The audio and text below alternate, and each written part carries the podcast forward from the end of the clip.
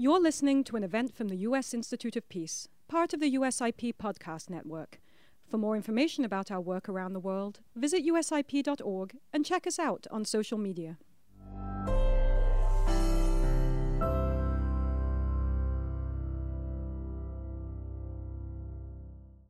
My name is Lina Beydoun, Director of Development at the American University in Cairo, and I will be moderating the discussion today with five gender experts.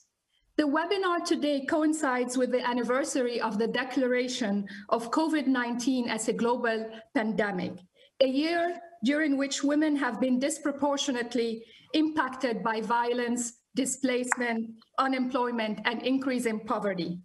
The panelists will examine the distinct effects of conflict on women in the MENA region and the ways to ensure gender equality and peace.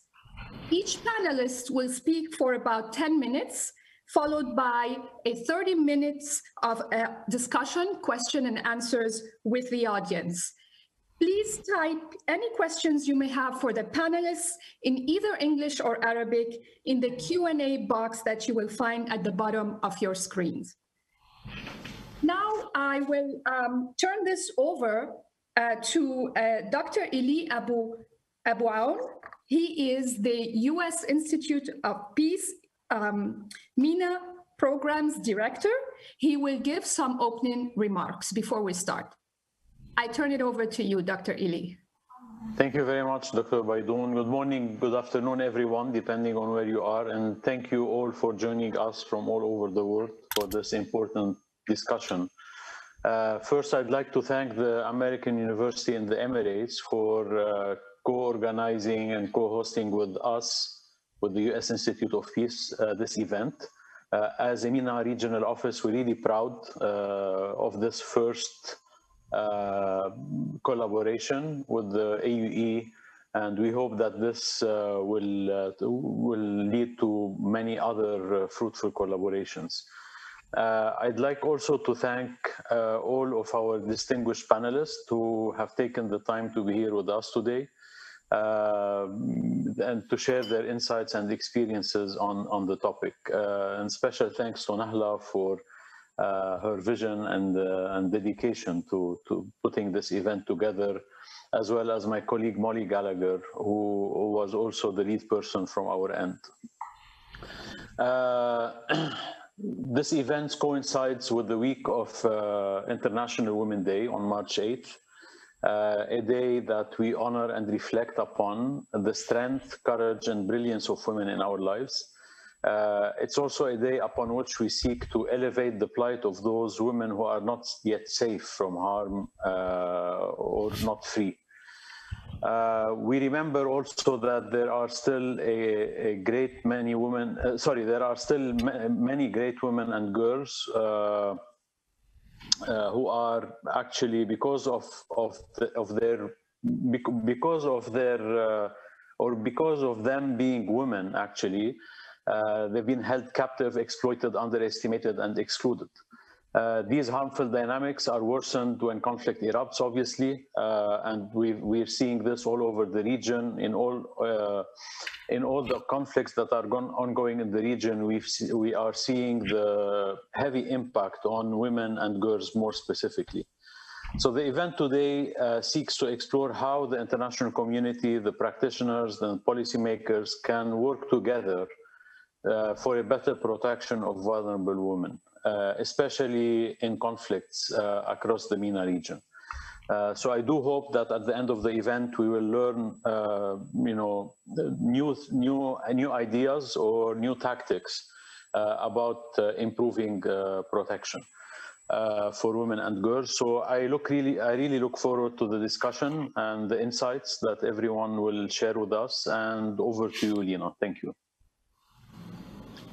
Well, thank you so much again, Dr. Eli Abu Aoun, um, representing U.S. Institute of Peace. Um, now I turn it over to Dr. Nahla Yassin Hamdan, who is uh, representing the uh, co-organizer of this event, the American University in the Emirates. The floor is yours, Nahla. And uh, just uh, briefly, um, uh, Nahla is the assistant professor in the College of Security and Global Studies at the American University in the Emirates. AUE. She is a certified mediator and international relations expert and the co-author of Arab Approaches to Conflict Resolution, Mediation, Negotiation, and Settlement of Political Disputes. The floor is yours, Nahla. Good afternoon for those who are in, in our region. Good morning for my friends and everyone in the US, Canada, thank you so much for the chance. And I apologize on behalf of the president of the university. It was suddenly an emergency happened, it seems, and he couldn't make it to the to here. We'll uh, probably hear later from our uh, provost uh, or the dean, Dr. Maris. Thank you so much. And also, uh, I would like to start by saying, uh, starting this webinar is a very important and timely webinar, as Dr. Eli has just mentioned. And uh, what, uh, what was more important than it's coming now, the CSW, Commission the Status of Women in New York, coming uh, soon, uh, so the um, 15th of March till the 23rd probably, but whatever it is within this period, that is very timely now we're going to talk about. And the theme, but, but the theme that I'm going to talk about, actually all of us, I'm going to start talking about, is the theme is this year women uh, in public life equal participation in decision making and violence achieve gender equality so my presentation today will be about gender equality and of course in specific i want to talk about gender inequality in the arab world which is the MENA region and uh, also uh, having said that uh, the gender inequality uh, we're going to talk about i'm going to use the, the undp uh, definition of that, meaning I'm going to be talking about the Gender Inequality Index, which is grounded in a theory that posits that, uh, that posits that it will diminish with economic development, improvements in healthcare, education attainment, labor force participation, and political empowerment. So these are the uh, real facts that I measured actually statistically, but uh, there's no time to talk about all these things. And I concentrate on the uh, importance of the uh, economic uh, empowerment, and the labor force. So therefore, gender inequality is a global problem, actually, and it's a barrier to human development, where the average of uh, human uh, development index for women is 6% lower than that of men, generally. Uh, so the, uh, the gender equality, inequality in the Arab world, I will argue that females in some Arab countries have achieved parity, really, uh, with males in education, that's true, especially in, the, in this region, and literacy. The rates of participation in the paid the paid labor force, unfortunately, are the lowest in the world. And I have the statistics, uh, recent statistics as of uh, 2021, January 29, saying that uh, uh, uh Syria 15% of the female labor force, uh, Iraq 12, Libya 34, Algeria 17, Yemen 6. Of course, uh, we will see how the, you know, um, variation, of course, in Arab countries according to per capita income. UAE is 52, since we're here. Qatar, 57 is the highest, actually Qatar, 57%. And that's, uh, you know, important statistics to understand the variations in the, in the Arab countries themselves, 22 Arab countries. So um, I will uh, concentrate also about, you know, how to, to, uh, to concentrate about the model of gender inequality in the Arab world, where I found important, significant uh, in the measuring the uh, power purchasing capacity for women, which is uh, reflecting the importance of economic empowerment and inclusion of women in the labor force, as we just mentioned. The most important finding is that uh, found that the relationship of corruption index and gender inequality index less of course uh, that uh, the higher level of corruption tend to have of course high scores of inequality so corruption is a patriarchal practice. However, uh, not everything is, is you know, back uh, to the corruption, to the uh, role of patriarchy in the Arab world is to be uh, the main reason for the uh, this gender empowerment.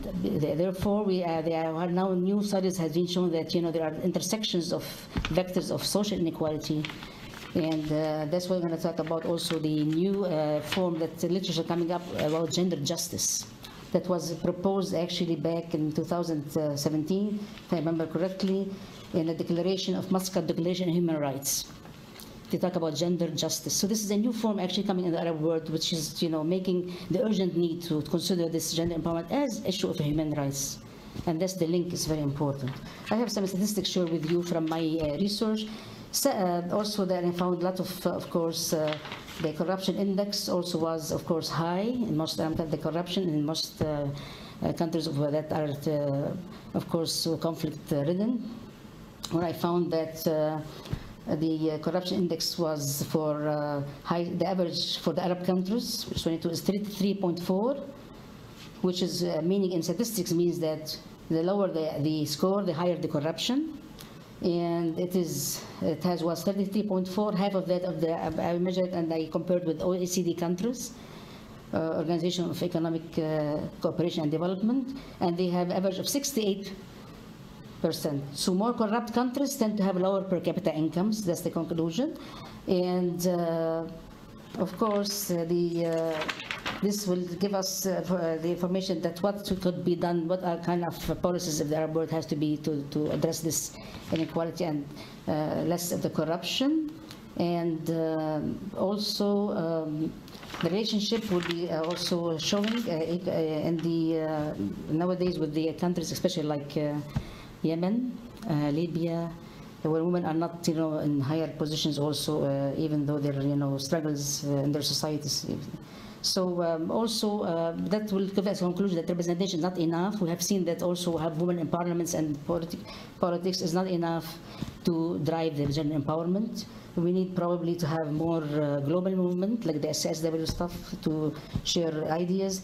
And the, uh, also uh, we need to, uh, the, then the driver of inequality may not be, uh, as I said, patriarchy, we have to look into these factors. I look to uh, corruption and the political empowerment through economic independence. So labor participation is very important, as I know, and that will uh, and uh, more uh, more um, problems arise also for gender empowerment in the after COVID-19, of course, where a woman has you know the most uh, uh, targeted group that have informal kind of work that uh, give them more exposure to COVID. We have the no resources for health resources and give them at a very high uh, percentage of uh, of poverty action. COVID-19 women also, um, uh, they have also, there have been studies that have seen that these uh, regions who have high in COVID-19 also, women are being subjected into the kind of uh, harassment and eventually violence, gender-based violence. So I will, uh, did I finish the, I still have three minutes? I still have three minutes. So I would like to conclude my presentation by saying there is no question that gender equality is the key to economic growth. And we should invest more in women's collective rather than individual empowerment. Thank you. And, you know, thank you so much for listening. Thank you so much, Nahla. Um, before I move on to our second speaker, uh, Professor Valentine Moghadam, um, she was offering also some uh, possible reasons why we have a higher uh, female labor force participation in places like Qatar um, and the UAE, the United Arab Emirates. Um, could you possibly elaborate a little bit on that before we move on? Um, because this, this is quite uh, interesting, although in general, I mean, the numbers are very dismal in, in the MENA region. Why is it that we have higher labor force uh, participation? In because, yeah, because, yeah, because, uh, so thank you uh, for the question. Good, very good question. Because more corrupt countries have, uh, my research and the analysis that have found that more corrupt countries tend to have lower per capita incomes. And in my also, I found that seven very corrupt Arab countries have average index values less than 20, which is Syria, Yemen, Libya, Iraq, South Sudan, North Sudan, and Somalia. So this is this is uh, it's noted that women hold little uh, little power positions there. I mean political power. Only two Arab countries, as I said in the index I've studied, has values less over the, greater than 60 which are Qatar and the United Arab Emirates. Hence, it explains the, the Arab countries' variation in per capita income is very important. Hence, Arab governments can empower women in poor countries. I have in my paper, of course, a lot of things to talk about if I have time. About in agriculture, they can promote uh, women of local produce, empower women in poor societies. The governments can do a lot to, to create some job opportunities for, especially in rural areas, especially. So that's, you know, statistically significant, yes. So corruption is really linked to gender equality high. And of course, you know that, that, that uh, Uh, of course, corrupt, I mean, uh, gender uh, inequality and means law development means is conflict. So they are the, the correlation between the three. Everybody knows that. So, and that's been proven to be correct. Thank you. Thank you again so much, Nahla. And I will give an opportunity for uh, Professor uh, Valentine and others on this panel to also weigh in on this particular issue because I think it's really relevant to the discussion. So now I, uh, uh I, uh, will introduce uh, Professor Valentine Moghadam. She is a professor of sociology and international affairs at Northeastern University in Boston. Among her many publications, Professor Moghadam is author of Modernizing Women, uh, Gender and Social Change in the Middle East that has been published and published again uh, at, least three times, and the award-winning Globalizing Women Transnational Feminist Networks. Please, I turn it over to you, Val. Thank you very much, um, uh, Dr. Beydoun. Um, it's uh, really a pleasure to be part of this very important discussion and to be among such illustrious uh, speakers as well.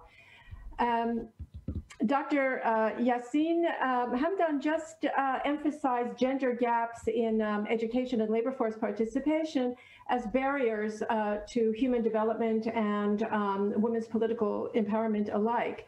As a complement to her analysis, I want to emphasize militarism, specifically very high rates of military spending by Middle East, North Africa, MENA countries, and the massive arms flows to the region emanating largely from Western states as barriers to gender equality as well as to peace, reconciliation, and uh, security in the region.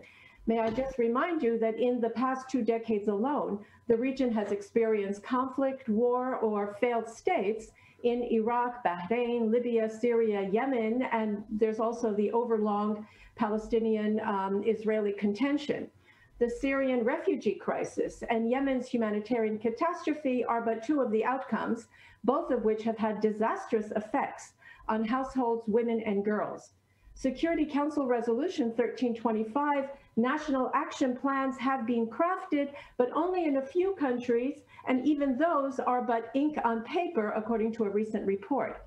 So let me begin with a summary uh, review of the feminist literature on international relations, the feminist IR literature. I will then briefly go over patterns of military spending in MENA countries, drawing on data from the Stockholm International uh, Peace Research Institute, also the World Bank and UNDP, and then I will offer some concluding thoughts. I should say that my presentation today is based on a paper that will be published um, next year.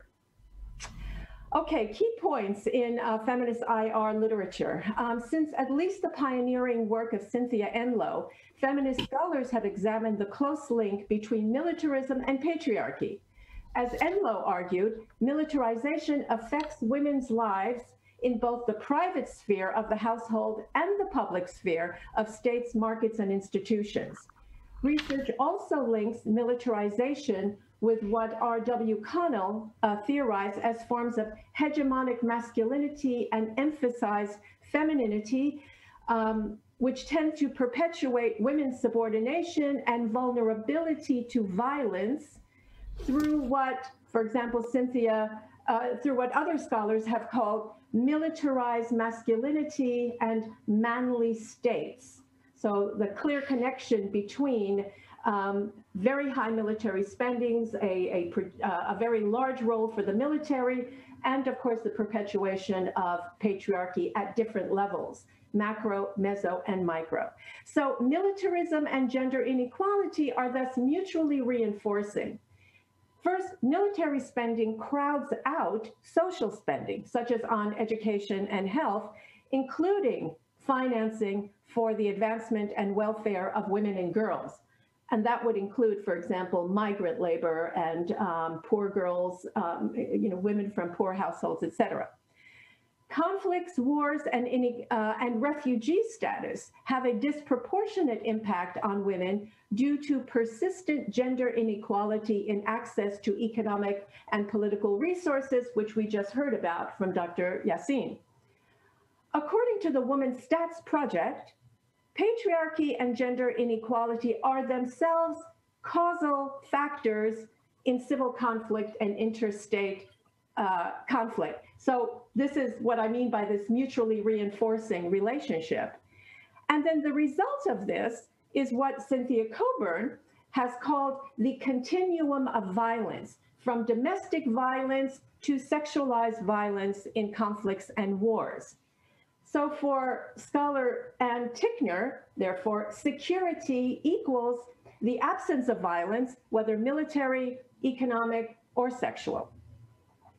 In a word, the feminist IR literature has emphasized the gendered nature of social relations, institutions, power, and world politics itself, including regional politics.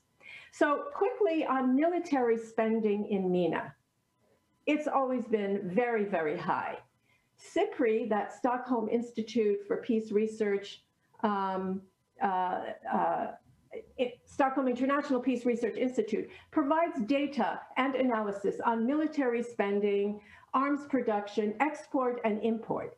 And it shows that since 1991, average regional military spending has been higher in the MENA region than other developing regions.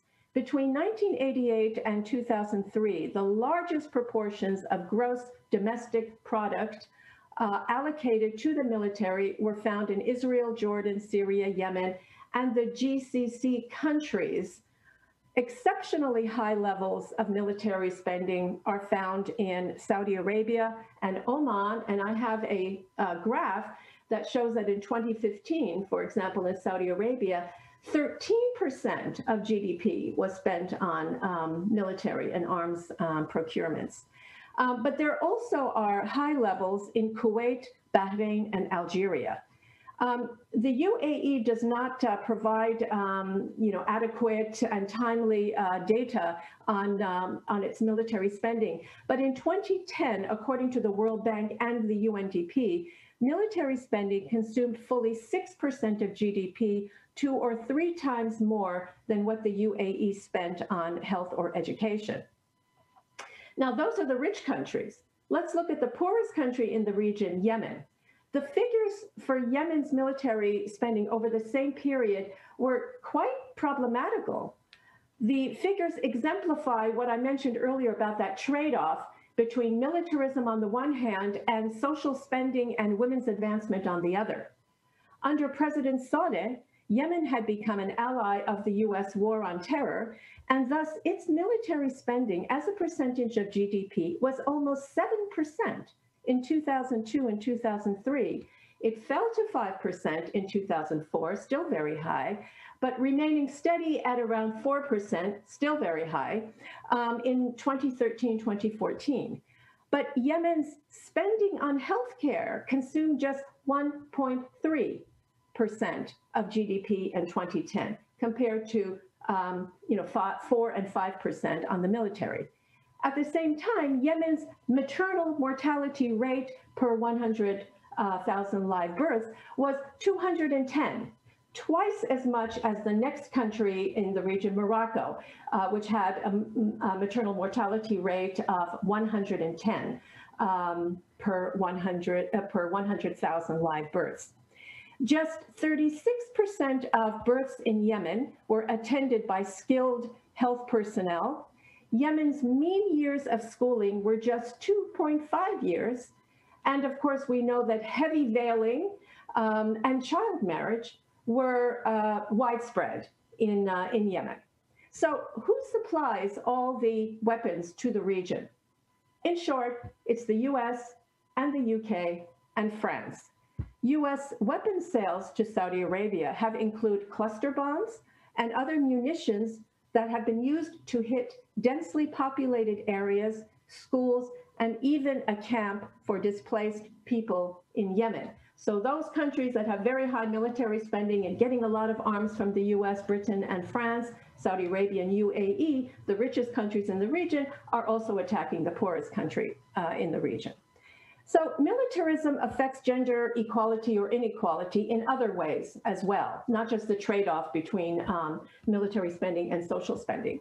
US military bases are found across the globe, but also in the Middle East. Um, and an, uh, a very interesting paper by the Princeton scholar um, Amaney Jamal shows that US military deployment in the Middle East is negatively associated with the status of women because the regimes that host US military personnel and bases feel compelled to mollify their conservative constituencies in what Jamal uh, terms the woman's bargain. Among Arab countries, Tunisia stands out for its low military spending and higher status of women, certainly in that whole period uh, before the Arab Spring countries. In fact, in my own study, of uh, the gender outcomes of the Arab Spring in a paper that was published in um, 2018, I think, I found that only Tunisia, with its low military spending and vocal and visible feminist organizations and much better gender um, indicators in 2010, 2011 than any of the other countries, had the most favorable outcomes for women. It's no surprise. So the COVID-19 crisis has exposed critical underinvestment in health and social protections in um, many countries. And I'm very happy to hear that um, ESCWA, under Mehrinaz's uh, capable leader, uh, uh, leadership um, in that uh, sector, will be uh, focusing on this issue. In MENA countries, the billions of dollars spent on arms purchases could be invested in the strengthening of local, regional, and global mechanisms for the realization of economic and social rights and for promoting peace and people's resilience to crises and, and the pandemics. In the midst of the pandemic, UN Secretary General Antonio Guterres appealed for a global ceasefire. That has yet to transpire. In the summer of 2020, ESCWA called for a regional solidarity fund to support the poorest and most vulnerable groups and countries, an excellent uh, appeal. But to my knowledge, no moves have been made uh, in that direction to date. So the conflicts continue, as do gender inequalities, as seen in the Gender Gap Report of 2020. And very quickly, I'll just point out, as a complement to what Dr. Nahla was also saying, that in terms of economic participation and opportunity, the MENA countries are clustered at the very bottom. Um, 132 out of uh, 153 uh, countries on the list. Educational attainment, as she pointed out, is better. It starts at 81 with Jordan, but Yemen and Iraq are at the very bottom. These are conflict countries, obviously. Um, in terms of political empowerment, Tunisia. Tunisia is ranked 67 on that list, higher than Korea at 79, higher than America at uh, 86, and higher than Greece at 87. And um, the narratives and another one of the figures on in that gender gap report of 2000 uh, 2020 sorry shows that MENA still has the widest gender gap of any region 61% gender gap so to conclude many arguments have been put forward to explain the wide gender gaps in the region including the strength of social norms and the regional oil economy. My presentation has posited that the region's high military spending and the massive flow of arms into the region reinforce patriarchal institutions and norms, male domination, and the persistently wide gender gaps, and the violence and conflicts that harm women and girls.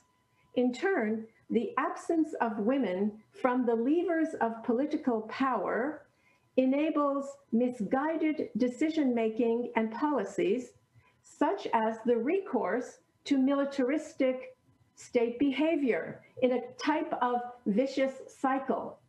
The challenge for us is to propose ways of turning that vicious cycle into a virtuous one.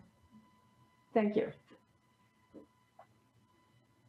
Thank you so much, Professor Val, uh, for your insights into this. Uh, I will move to the third speaker, but before I do, there is a question posed from the audience that I think um, I, I, I, need to address right now regarding your uh, concept of militarized uh, masculinities. Um, it suggests that this perhaps is a little bit deterministic to link military spending to gender inequality. There may be other uh, factors that play a role role or contribute to gender inequality, including social norms and cultures around uh, women and gender um, in many of the Arab countries, uh, particularly. So also um, uh, another question is, how is it that um, Israel, which is the fifth uh, globally in terms of military spending, fares better in terms of gender equality? Um, according to, thank you for that um, uh, question. According to uh, Israeli uh, scholars, feminist scholars, um, uh, women's status, women's legal status is still is problematical, especially in terms of uh, the country's religious-based family law. Um, and um, uh, and in other aspects as well, the kinds of uh, professions and occupations that women um, enter into is still um, subject to a kind of sex segregation as it were, um, occupational sex segregation. So Israel um, uh, has very high military spending. And I think that if you compare Israel to some other countries with lower um, military spending, for example, Tunisia, um, the uh, the status of uh, you know of women would be uh, uh, very different. On the other hand, remember also that militarism. I'm not arguing that militarism and high military spending is the only factor behind um, uh, gender inequality. I myself have worked on social norms. I myself have worked on economic factors. Um, but um, but I, I, I wanted to highlight that because, for example, let's take the United States. The United States has the biggest military in the world um, and the highest military expenditure of any country, um, and, the, and higher than the next set of countries that also have high military spending. And if you compare uh, gender uh, equality or inequality between the US and some of the other, for example, OECD countries, the United States doesn't score well whatsoever. I, I already gave you the uh, example of the political empowerment score, where even, you know, Tunisia is much higher on political empowerment than the United States.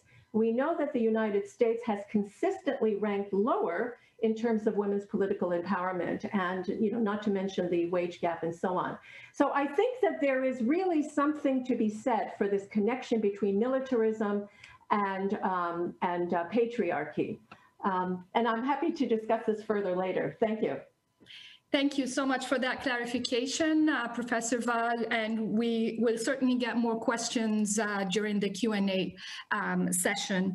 I will now uh, move to our third speaker, uh, Mehrinaz El Awady.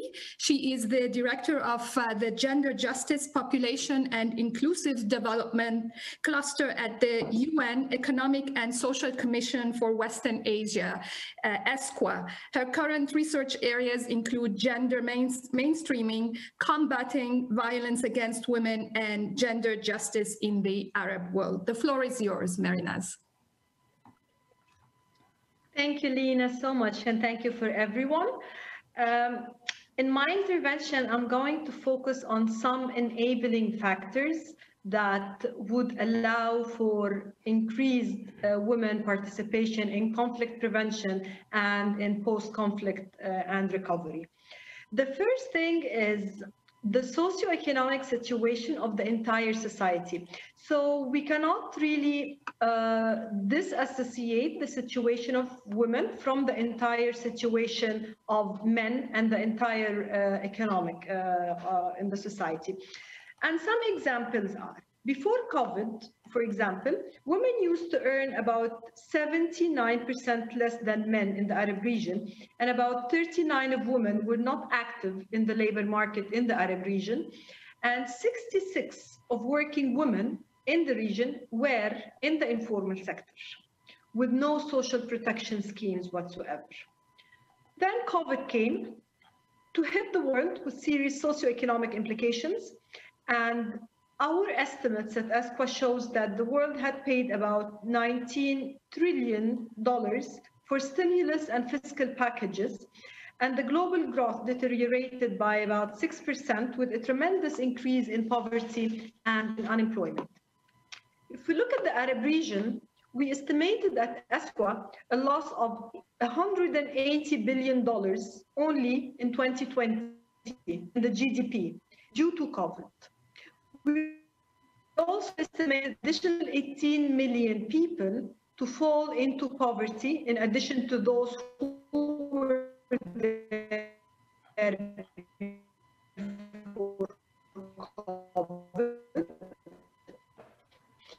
And of course, as Michael said, even if the country is not in conflict. Okay, so that's the first point I want to, I want to say that the situation of women is really associated and go hand in hand with the situation of the country in general. The second point or the second factor is that the engagement of women in times of conflict is an extension of their engagement before conflict and in public life in general. So if women had been actively engaged in public life in times of peace, there is a great possibility that this is extended in case of a natural disaster or economic disaster or in the case of uh, COVID. And here we're not talking only about representation as uh, Dr. Nahla was saying, but I'm talking about actual participation and not only representation. I'll give two examples, two country studies from Tunisia and from Lebanon on how the Women, Peace and Security agenda was shaped and the NAP was shaped because I know uh, our colleague, uh, Dr. Suzanne, is going to talk about Iraq, so I'm not going to mention that. The significant participation of Tunisian women in the uprising and the transition to democracy mirrors a long legacy of women's human rights gains since the country's independence in 1957, as uh, Dr. Moghadam was saying. So Tunisia is known for that. Women in Tunisia, in the Tunisian parliament make up about 24.7% and ranked 75 in the latest uh, 2019 election. And now make up 47% of the local council positions in Tunisia following the May uh, 2018 election, which is the highest in the Arab region. After the political developments of uh, 2010, Tunisian women were included at all levels of the transitional justice. So what I'm trying to say, they were active before uh, any conflict happened, and this activism had continued after the conflict. So during the conflict, women played an active role in drafting the new constitution, uh, Tunis, there were also quota for women's participation and representation in the technical committees and national consulta consultations of the Truth and Dignity uh, Commission. The meaningful engagement of women civil society organizations in the commission provided support to women by conducting outreach and making the overall process more accessible and sensitive to their needs. The increased participation of women helped give voice to the experiences of other women Tunisian women are also playing a unique role in addressing violent extremism, which is reflected in the National Action Plan uh, for 1325. What was very helpful also in the case of Tunisia is that the National Women Peace and Security Plan, which was issued in 2018, laid the ground for this the NAP was done first in a very uh, participatory manner. It is a very good practice what uh, Tunis had done. They have identified a range of national priorities for actions under the prevention, protection, participation, relief and recovery and, act and advocacy pillars of the NAP.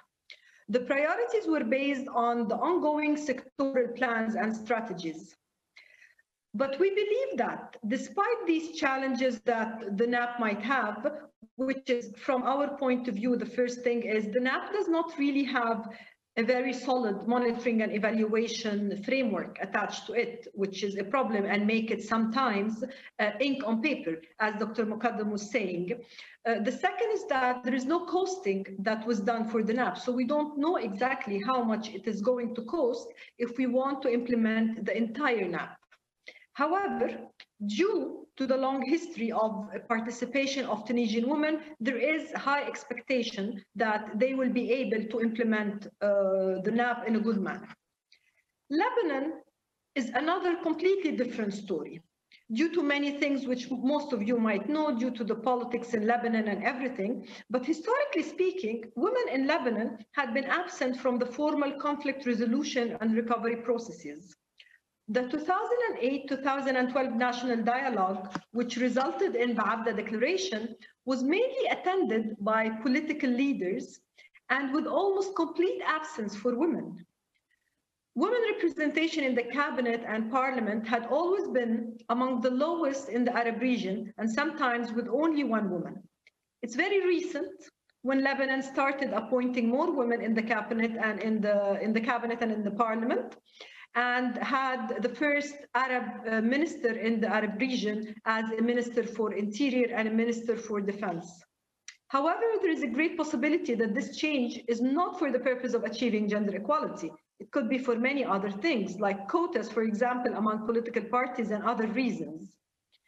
Looking at the blast that hit Beirut in August 2020 is another example of how women had been systematically excluded uh, from sincere and formal participation.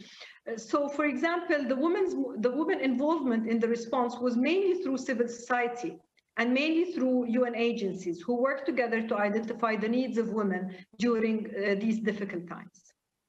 I will now come to the NAP, which was endorsed in 2019. Preparing the NAP in Lebanon, we view it uh, in ESCWA as the best NAP that was done. I'm talking here about the papers. I'm not talking about implementation, but I'm talking about the process and the end result.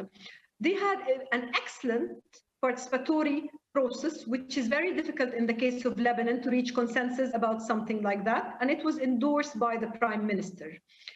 Um, it had participation, it had consultation first to, to be done with all stakeholders in Lebanon, including academia, political parties, government, civil societies. And it was done with the support of ESCWA, UN Women, UNDP, UNFPA, almost all UN agencies in Lebanon. Um, it also included a particular emphasis for the protection of Syrian refugees, which is a great thing.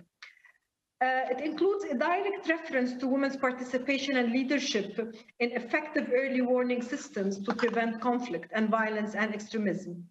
One of the strengths of the Lebanon NAP, which we are trying to advocate for in other countries, is that it has a very strong monitoring and evaluation uh, framework, and it has we have costed how much the NAP is going to be uh, to take to implement it completely. So the four-year plan, which starts from 2019 until 2022, was estimated to take about $15 million. And this budget was shared with all donors in Lebanon in a several uh, meetings. So it was very clear to them, if you want the NAP to be done, if you want this specific activity, this is how much it's going to, uh, to cost. And then that's how donors started to get engaged and started to fund specific activities to make sure that it is complemented. And the NAP was done in a way that everything else would go under that. So it's the chapeau or the umbrella. So a violence against women strategy, which we have also developed with the government, goes under the NAP. So it became, as I'm saying, like a national uh, agenda that everything is going under that to make it uh, happen and being implemented. We're hoping that despite the very minimal representation of women in Lebanon across time, that the strong and solid plan will help uh, in implementing it. And to sum up, these are only two factors which I've identified here, but there are many. Okay? But these are like uh, things that I wanted to share with you is the overall uh, uh, status of the society in general and the situation of women prior to any conflict. However, there are others that I'm going to just say uh, very quickly and tap on them. One of them is it's very important to, to invest in evidence-based research to have a real participation for women in uh, conflict and after that. Uh, so, for example, this kind of research would tell us that when women participate in peace processes, the resulting agreement is more durable and better implemented the presence of female signatories among conflict parties positively, positively impact the quality and the durability of peace. Second, countries also need to work sincerely on reforming the discriminatory legal framework. And these are mainly I would say in the family, marriage, nationality rights, but others like the equal pay, like many things, and not only the reform in laws, but also in implementing them. Uh, and of course, everybody knows about the necessity to change the conservative social norms that are hindering that. Another factor that is very important is developing a national action plan for women, peace and security. As of December 2020, 89 countries across the world have developed women, peace and securities uh, plan. And only seven of them, of these 89, are in the Arab region, which are Iraq, Palestine, Jordan, Tunisia, Lebanon, Yemen, and Sudan. While others are making their plans currently, including Algeria, Egypt, Kuwait, Morocco, Syria, and UAE. From our experience, to have these plans implemented and not being ink on paper, they have to be associated with a solid monitoring and evaluation framework, a costing that is very detailed, and it has to be in a participatory manner and fully endorsed by the government and by civil society because they do play a very important role in the implementation. And I'll stop here and will be happy to answer any questions. Thank you. Thank you so much, uh, Dr. Mehrinaz. Um, before I move to the fourth speaker, um, there's always this um, country that comes up in every discussion on gender in the MENA region, and that's Tunisia. Is Tunisia the exceptionalist, you know, country? Is it playing that role of exceptionalism here? What is it about Tunisia that makes it stand out from the rest um, of the uh, countries in the MENA region? And that uh, relates to a question from the audience about how come Tunisia, as a struggling democracy, has managed to, um, uh, you know, be able to be better uh, and fare better in terms of women's empowerment. And this is a question for both Professor Val and Dr. Mehrinaz, since you work, you both work in Tunisia. Uh, you want me to start? Yes, please. Okay. I wouldn't say Tunisia is the exception, but it is faring well compared to others. But if we're talking about each country, I would say in the Arab region has a good example and a good practice in something. Like we have never thought before that the Gulf countries, for example, are going to be doing a national action plan for women, peace and security. Now they're all doing. If you're talking about violence against women, most of the countries now in the Arab countries are having uh, uh, violence against women national strategies and programs for that. However, I would say that Tunisia usually take a leading role. They usually start and then other northern countries, North African countries would follow and then others would go. And plus Tunisia, as I was saying, they have a long history in uh, women uh, empowerment. I wouldn't say that uh, they're, because they're struggling with democracy, they're having problems because we see now the US, for example, is also struggling with democracy. Okay, so there is pros and cons for everything for that, and I leave it to uh, Dr. Valentine to comment on that as well. Thank you. Thank you. Um, I, I will just build on what Dr. Mehrinaz has just said about the fact that, you know, democracy has to deliver.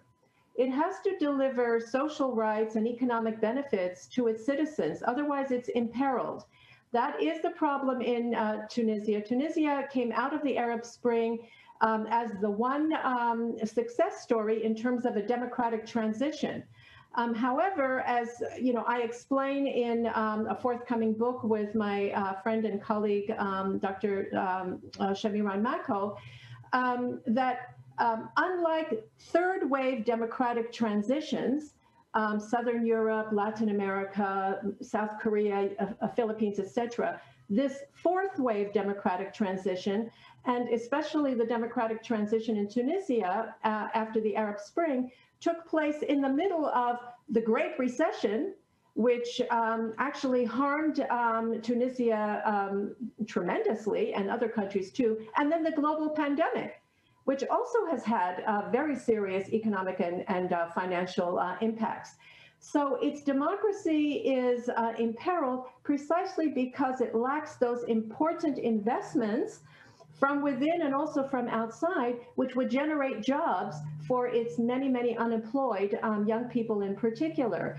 But as uh, Dr. Um, Mehrinaz also pointed out, um, Tunisia has many decades of um, strong, a strong civil society, and in particular, within that civil society, a very strong feminist movement. And they and those feminist organizations, the older ones and the new ones, were able to say, touche pas mes acquis, do not touch my achieved rights. Um, and, uh, and, and they have now uh, accomplished uh, some um, other quite um, impressive uh, legislative um, initiatives. Thank you so much to both of you uh, for um, elaborating more on Tunisia as a case study. Um, certainly an interesting one. We may have more questions from the audience regarding that and maybe some more regarding Lebanon uh, later on. Now I move on to the fourth speaker. Uh, it's Dr. Kathleen Kuehnast. She is the Director of Gender Policy and Strategy at the U.S. Institute of Peace. She has focused on the UN Security Council Resolution 1325 and has been part of the international vanguard of introducing the concept of engaging men in conflict countries in the championing of women's rights. Uh, so more about collaboration and coordination between men and women, uh, taking a positive spin on how they can work together uh, for uh, gender equality and peace. The floor is yours, Kathleen. Thank you so much. It is really a pleasure and an honor to join you today. And thank you for the opportunity to say a few words about gender policy and addressing the global challenges facing us today. I hope to share a practical approach of gender analysis that we have implemented at the U.S. Institute of Peace to broaden our set of understandings about gender and peace building. It's an effort to bring the best of the academic research to the field of practice in peace building. My work as an academic anthropologist and as a peace builder converged over a decade ago at USIP in Washington, where I work on the impact of violent conflict and violent extremism on the lives of men and women, boys and girls. I'm often asked what exactly is a director of gender policy and strategy. And as I tell my children, what I do every day is to help make the invisible visible. That means bringing the world of women who are mostly invisible into the halls of policy and into the field of practice and to sure and to ensure that women are counted as key decision makers and peace builders in fact, the very role that they actually play each and every day in their societies. Indeed, webinars like this are key to bringing visibility to the many gaps in our understanding of gender and women and men. It is difficult to change the narrative about gender because gender is invisible, yet an intense organizing force in all our lives. We accept it usually without question. Gender roles are like the air we breathe. And sometimes we use the term gender as another name for women. But it is important to embrace the social science definition of the word gender, which is the expression of how a society organizes its expectations, norms, and values of men and women and sexual and gender minorities through its social and economic institutions, its laws, its schools, religious institutions, and familial processes. We know that violent conflict and the condition of violent states push gender relations often to extremes. We see it in men who have notions of hypermasculinity and lead to extreme violence, including sexual violence, both in the home and on the front step of war. These stresses in society do disrupt gender norms, but we also believe that this disruption can and should open opportunities for restructuring gender relations for gender equality. And so when we say that gender is not only a name for women, we know that to actually change the gender equation, we need to also include men in the storyboard of this change. And so we challenge the very narrowly de defined notions of gender roles for men. Are men only protectors and providers, or can a society support that men can also embrace uh, more expansive roles as caregivers and the notion of peaceful masculinity? And so these powerful dynamics that exist within our societies between men and women uh, are something that, of course, the recent research by Promundo, UN Women, through their images survey, have helped us pay more attention to what it is in violent conflict and its aftermath that we can help better focus our gender equality efforts. We see that often men's coping strategies uh, seek to avoid and reduce feelings of vulnerability, often uh, resulting in frequently use of increased alcohol, substances abuse, and a resort to uh, domestic violence. Of course, we see this right now where we are looking at what are two pandemics the pandemic of COVID 19 and also the unbelievable increase in gender based violence. We found this uh, early on that in bringing a gender analysis that is inclusive of men, we saw it in Ukraine. We went to Ukraine in looking at how conflict was affecting women. Uh, but in fact, what we were surprised by was that actually the women were working quite well in collaboration, in cooperation. Uh, they had connections through their children's schools, through other civil society. But it was the men, uh, especially that middle age group who were not on the front fighting, that were feeling terrifically isolated, depressed as a result of emasculated feelings, and a sense of um, vulnerability and suicidal thoughts.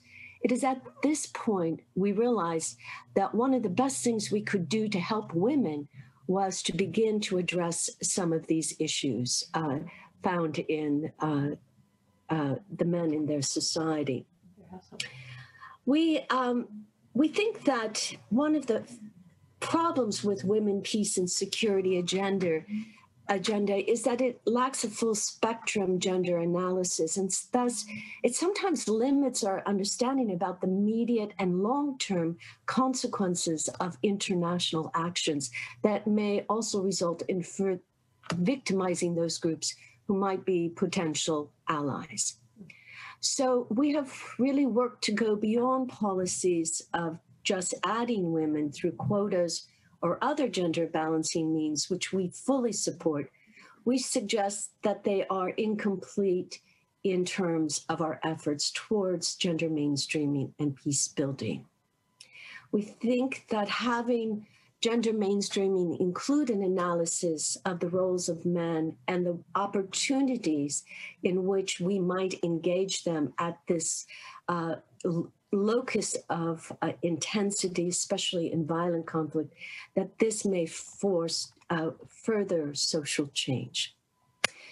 In our own two-year study, USIP conducted on lessons learned on women's programming, both implemented in Iraq with my good colleague Susan Araf and also in Afghanistan, one of the most recommended and consistent comments for ensuring sustainable programs for women during war is to consider the role of men as gatekeepers, especially in highly sex segregated societies. So how do we engage men in the pursuit of gender equality? And so also to make sure they're not kept in a separate silo. So one of the ways we have done it uh, in addressing a cultural culture of violence at USIP is a peaceful masculinity project with men that we uh, piloted in Afghanistan. What we saw was for societies in which violence had gone on for decades, we understood that adult manhood became fused with violent rites of passage.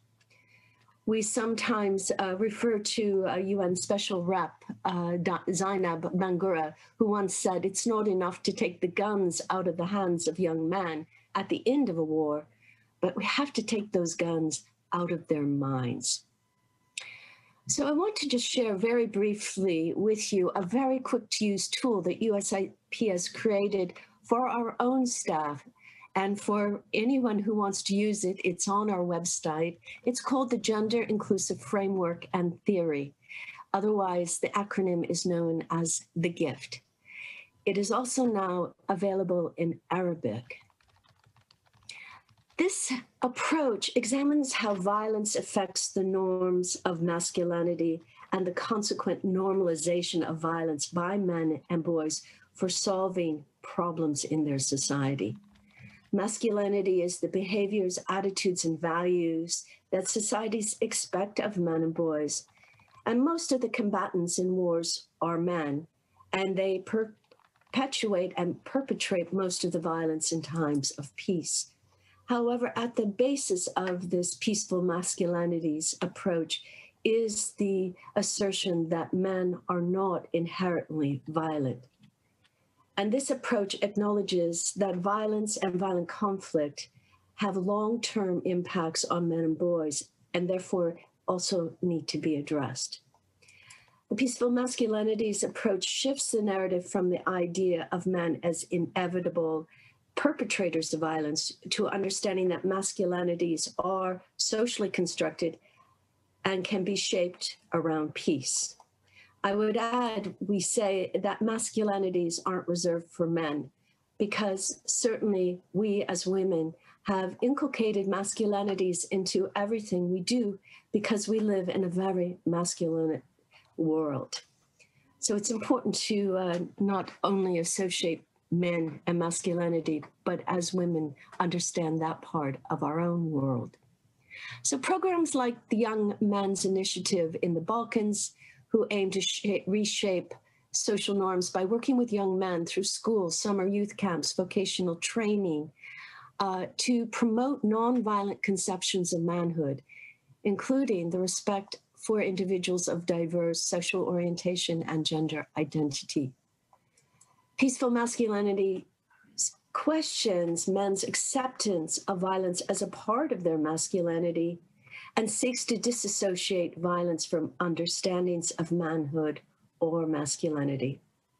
This approach does not seek to shame men or boys, but to illuminate alternative, peaceful ideas of what it means to be a man and what that might mean to sustaining a more peaceful society and more importantly, key to peaceful society is gender equality.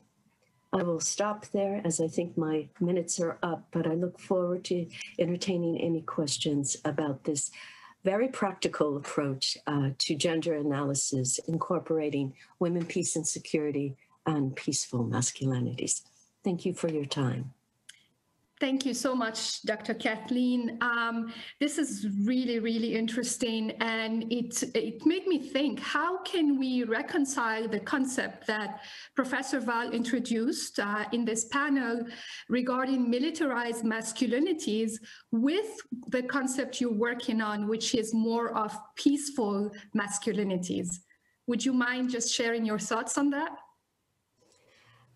Yes, oh, I was listening with great uh, uh, admiration for uh, Professor Val. Uh, I think it's really a whole of society shift, and I think we're actually talking about the same thing. Uh, uh, peaceful masculinities asserts that you know we need to begin talking about, especially among youth into adulthood, that rite of passage, are there alternatives to obtaining a sense of manhood without the use of violence, without the use of arms as a way of defining security? Uh, how, and it, you know, it goes much deeper into the literature about security and our understandings of that. But I'll, I'll stop there. Thanks again, Dr. Kathleen. And now uh, to our final speaker, uh, uh, Ms. Suzanne Aref. She is a human rights activist and founder and director of Women Empowerment Organization in Iraq.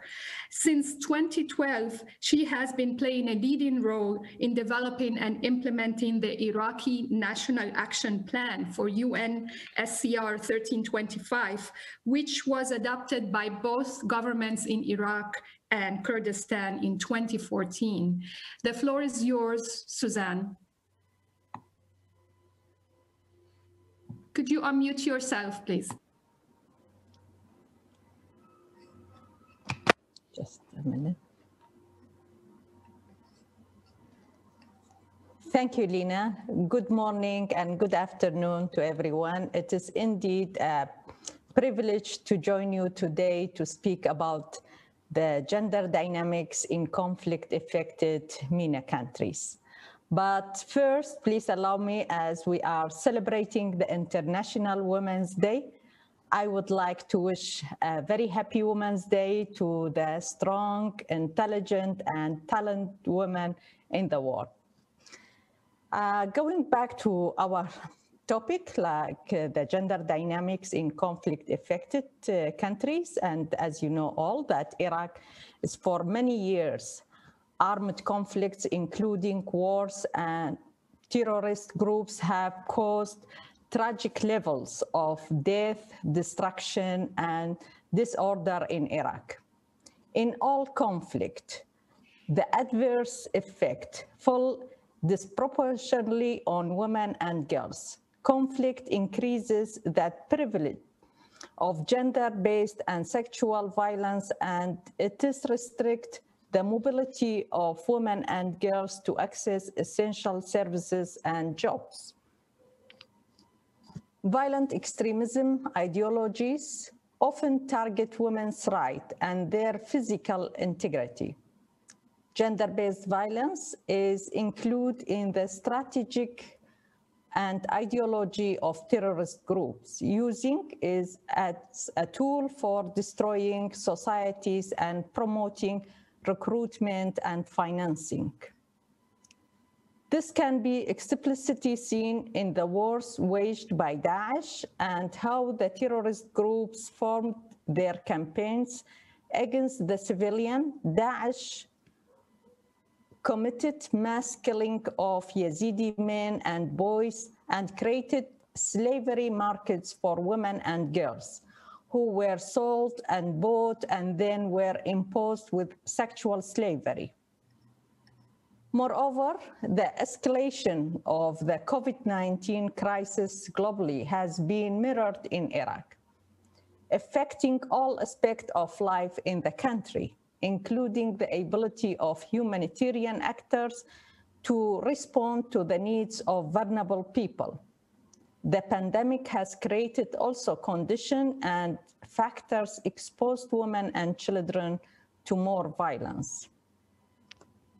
In addition to that, the pandemic was accompanied by an economic crisis and recession resulting from the significant decline in oil prices which constitute most of Iraq's imports and con coincided with a protest movement and political unrest, waking the government's ability to efficiently respond to the pandemic.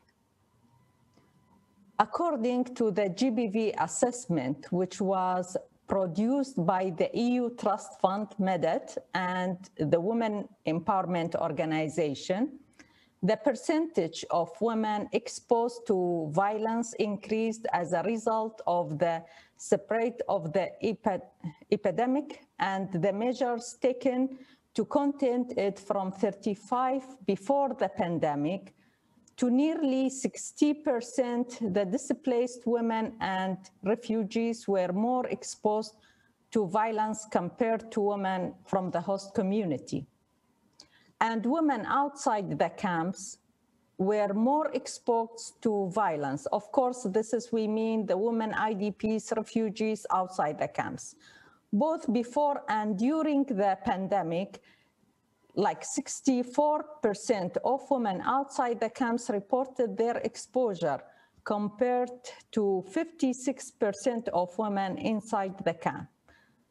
So 64, it is for the outside camp and like six, uh, 56 for women inside the camps.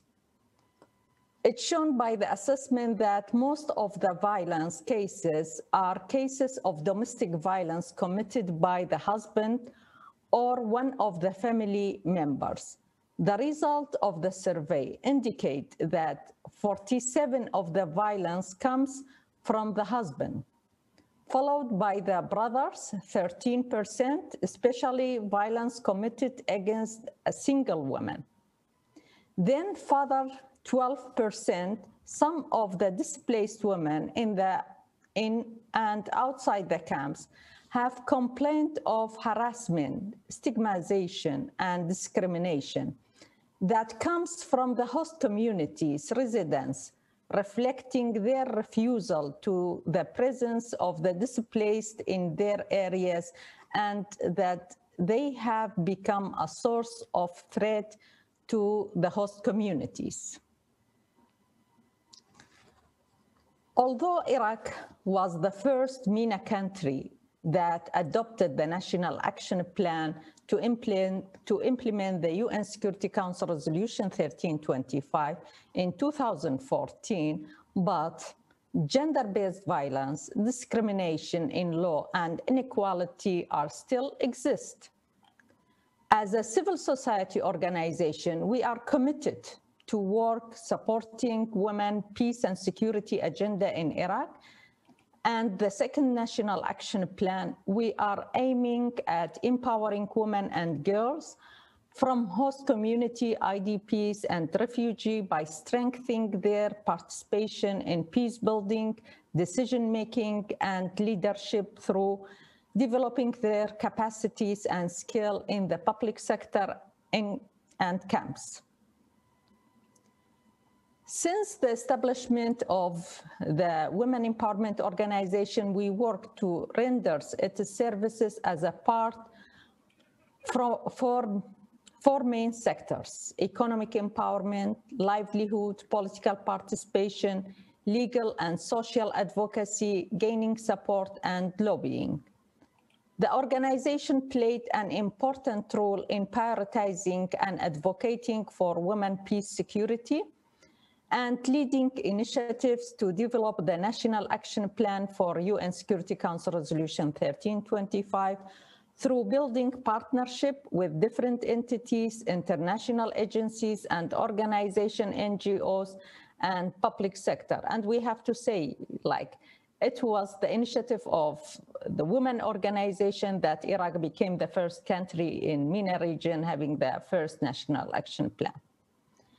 Certainly, we are working on the registration of the Alliance of 1325 under the name of Women Peace Security Agenda to become an official entity that is responsible for monitoring and supporting the implementation of 1325, as well as we are building the capacity of the public sector in the Kurdistan regional government on better implement and monitor the implementation of the second National Action Plan in partnership with USIP.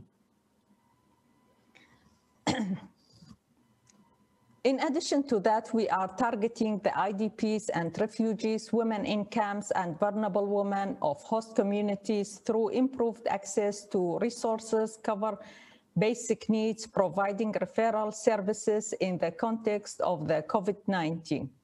But I have also to highlight some challenges that we are facing through our work and for to achieve the Women Peace Security Agenda. the most important challenges that we are facing is the lack of budget and the lack of political will. I, I think it's connected. Since there's a lack of political will, it means there's lack of budget allocation. So this is how the um, it, it is the uh, one of the most like important challenges that we are facing. And also lack of women machinery and clear mechanism that responsible on women issue within the executive authority. The existence of discriminatory laws that affect the achievement of gender equality. Example, the failure to pass the law of combating domestic violence law. And this is also, it is indicator the political participation of women is still ineffective. And the quota mechanism is utilized in favor of the political parties. Because if we have a meaningful participation of women, we have 25 percentage of women participation in the parliament, but they are, most of them, they are against the domestic violence law. So this is it mean that the quota has been utilized in favor of political parties, not for women. The lack of effective judiciary prosecution for the perpetrators of sexual abuse, especially the survivor of the conflict from Daesh. Insufficiency of human rights mechanism to subject the members of state to to account due to the lack of commitments related to the agenda of women peace security. The impact of COVID-19 on the work of civil society organizations, especially service provision and advocacy activities. Decrease in women's number in the labor market. According to the World Bank report, it's only 15% of women are involved in the labor market to also give some recommendation on this. Uh, so we believe that women peace security and the national action plan should be seen as a central to the recovery and rebuilding of Iraq with a localized and inclusive approach to ensure the ownership women leadership and their meaningful participation is essential to reflect women perspective in all spect and authorities level.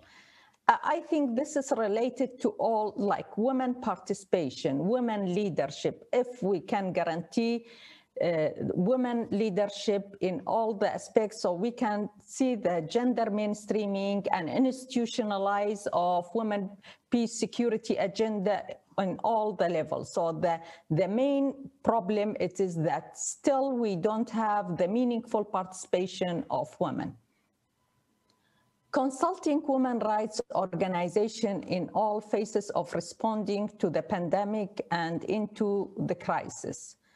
Developing and implementing economic policies to support those affected by the pandemic and protect workers in the non-governmental sector from poverty, giving the priority to the women who are supporting their families. Developing a mechanism to allow victims to report violence in emergency and crisis situation. Launching awareness and education campaigns targeting the grassroots and community leaders aiming to discourage individuals from engaging harmful, harmful practices against women and lead to an actual change in traditional behaviors that discriminate against women. Establishing national plan to develop mental health services, provided that these services are integrated into primary health care centers to ensure women's access to them secure the presence of women, uh, the presence of women organization networks and women activists at the local, regional, and international levels, and highlight the role of women peacemakers. Thank you, and uh, I'm happy to respond to any questions. Thank you so much, Suzanne. And um, uh, we only have 10 minutes left. So what I want to do is pose a question from a member of the audience to you, and you can take that question and use it as part of the closing remarks uh, that I will invite each panelist to uh, essentially um, uh, make. Um, the question to you, Suzanne, is Iraqi women's status is not isolated from the rest of the Iraqi society. How does your organization work on improving the circumstances of the society as a whole, including women? Um, and I also want to um, ask you if you can possibly uh, weigh in on how the pandemic is possibly contributing to um, essentially um, lack of gains in women and gender equality in the MENA regions as you make your closing remarks. And I'm going to start in the order that we started the presentation with uh, Dr. Nahla. And final comments. So do you want me to respond now or after Dr. Nahla? Why not, why not respond now and then we'll go back uh, to Nahla? Yes. So in, in uh, regard to your question, as I mentioned in uh, my speech, that we are working on different levels, on the level of the grassroots, raising awareness, campaigns, supporting the leader, uh, women leadership in the communities, and also providing services, but also we are working on the advocacy level and service provision, and also working on policy level for advocacy and gender mainstreaming, changing all the discriminative laws that we have to achieve the gender equality. And uh, of course, for pandemic, uh, this is affected uh, negatively on women's situation and also affected on the work of women organization and on the development programs. So this is how we were able to uh, work on assessment to see the root causes and also what's the recommendation. So this is how now we are working, advocating on the recommendation, how to involve women in the uh, crisis cells that they established the committee, but there's lack of women participation. So how to have women out and how to have women perspective in, in those decisions. So this is what we are trying to do, and this is how we are supporting on this. Thank you. Thank you so much, Suzanne. And now I move on to uh, Dr. Nahla for your closing remarks in one or two minutes. Yes, very interesting, everybody. Thank you so much. And I thank USIP, for this opportunity as well. I apologize for the, uh, the president not existing. And uh, also, we, um, I uh, took notes from every one of you, and really, we, uh, everybody compliment the other.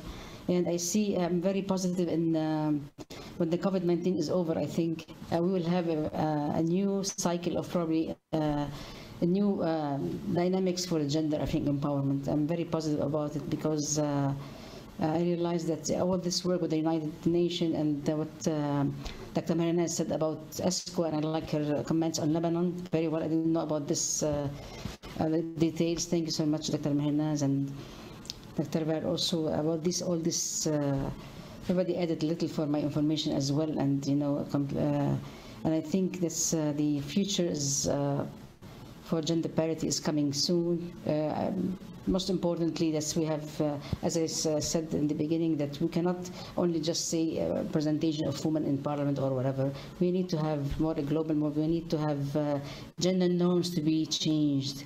We can institutions, stuff like that. Not only the number of women to increase in parliament, is not enough, as we have seen throughout this. Because the World Value Survey I had just read yesterday uh, has a new uh, uh, information about the, the gender egalitarianism. It's very slow since 25 years till now. So that's predicament. That's something has to be done. It's not enough. The, you know, not enough to have, you know, need, this means we need a game changer probably. But Dr. Kathleen has said probably is a very nice uh, gender dynamics new to include uh, men, and the he for she is part of the process that started with the United Nations. So that's a very uh, promising, I would say. I will leave at this positive note. Thank you so much again to yourself. Thank you, Dr. Nahla. And now uh, Professor Val for your closing remarks. Yes, thank you. Again, it's been uh, such a pleasure to be part of this scintillating um, discussion and conversation. Look, our region is um, it has just wonderful aspects and elements to it: the cultural heritage, the cuisine, the hospitality, the music, and um, I'd like our region to be known more for those things than for the fact that it has the highest military spending of you know any um, other developing region and low female labor force participation and these wide gender gaps um, and uh, gender inequalities. Um, as a first step, um, and of course this is a complex issue and I think each of us has addressed this issue of gender inequalities from different angles. And in my case, it had to do with military spending and militarism. So as a first step, let us have less investment in militarism, more on social development, more on programs and policies for women and girls, including refugees, including um, migrant uh, uh, workers, more so solidarity across the region as well. So state priorities should change, especially in terms of state budgetary and fiscal priorities. And also the international community can help out by stopping the arms flow to the region. Thank you. Thank you so much again, Dr. Val. Dr. Kathleen? Thank you so much. Uh, just in closing, uh, again, it's been a great honor to share uh, this hour and a half with you all, uh, looking at the how we translate academic research into practice. Uh, I still remain uh, hopeful that gender equality it becomes the norm not just uh, outside the home, but also inside the home. And one way this has to happen is beginning at a very young age in terms of how we understand gender as a mechanism of how society organizes itself. It is not written in stone, it is malleable, and there are opportunities that we need to engage in here. Thank you. Thank you again. And uh, finally, Dr. Mehrinaz. Thank you. And I want to close by saying that working on one element alone is not sufficient. Uh, so one piece of the puzzle is not going to solve it. It is the collective and comprehensive approach that brings in change. Suzanne had mentioned, for example, that Iraq is the first country in the region that had done a Women, Peace and Security National Action Plan and had also endorsed the second generation, yet violence against women had increased in Iraq. And this is because they're only working on one piece of the puzzle. So it's the collective approach, the legal reform going hand in hand with a solid NAP, with monitoring and evaluation framework, with an understanding of the cost of this uh, plan, investing in participation and making it survive and not only representation. We had very excellent examples during the uprising five women in Egypt being in the constitutional reform panel, like uh, amending the constitution and writing it, which never happened before. In Yemen, in the national dialogue, 30% were women, but it did not last long. So it's the sustainability of these and building on these great examples all together, not one at a time. Thank you. Thank you um, you know, we all remain hopeful that we are on the right track in terms of achieving gender uh, equality in the MENA region.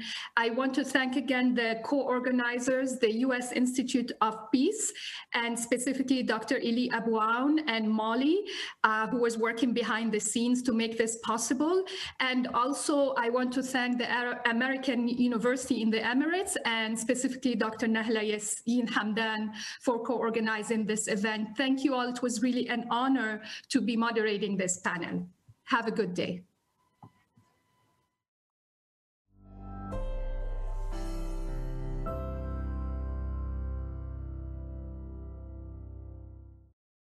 Thank you for listening to this event.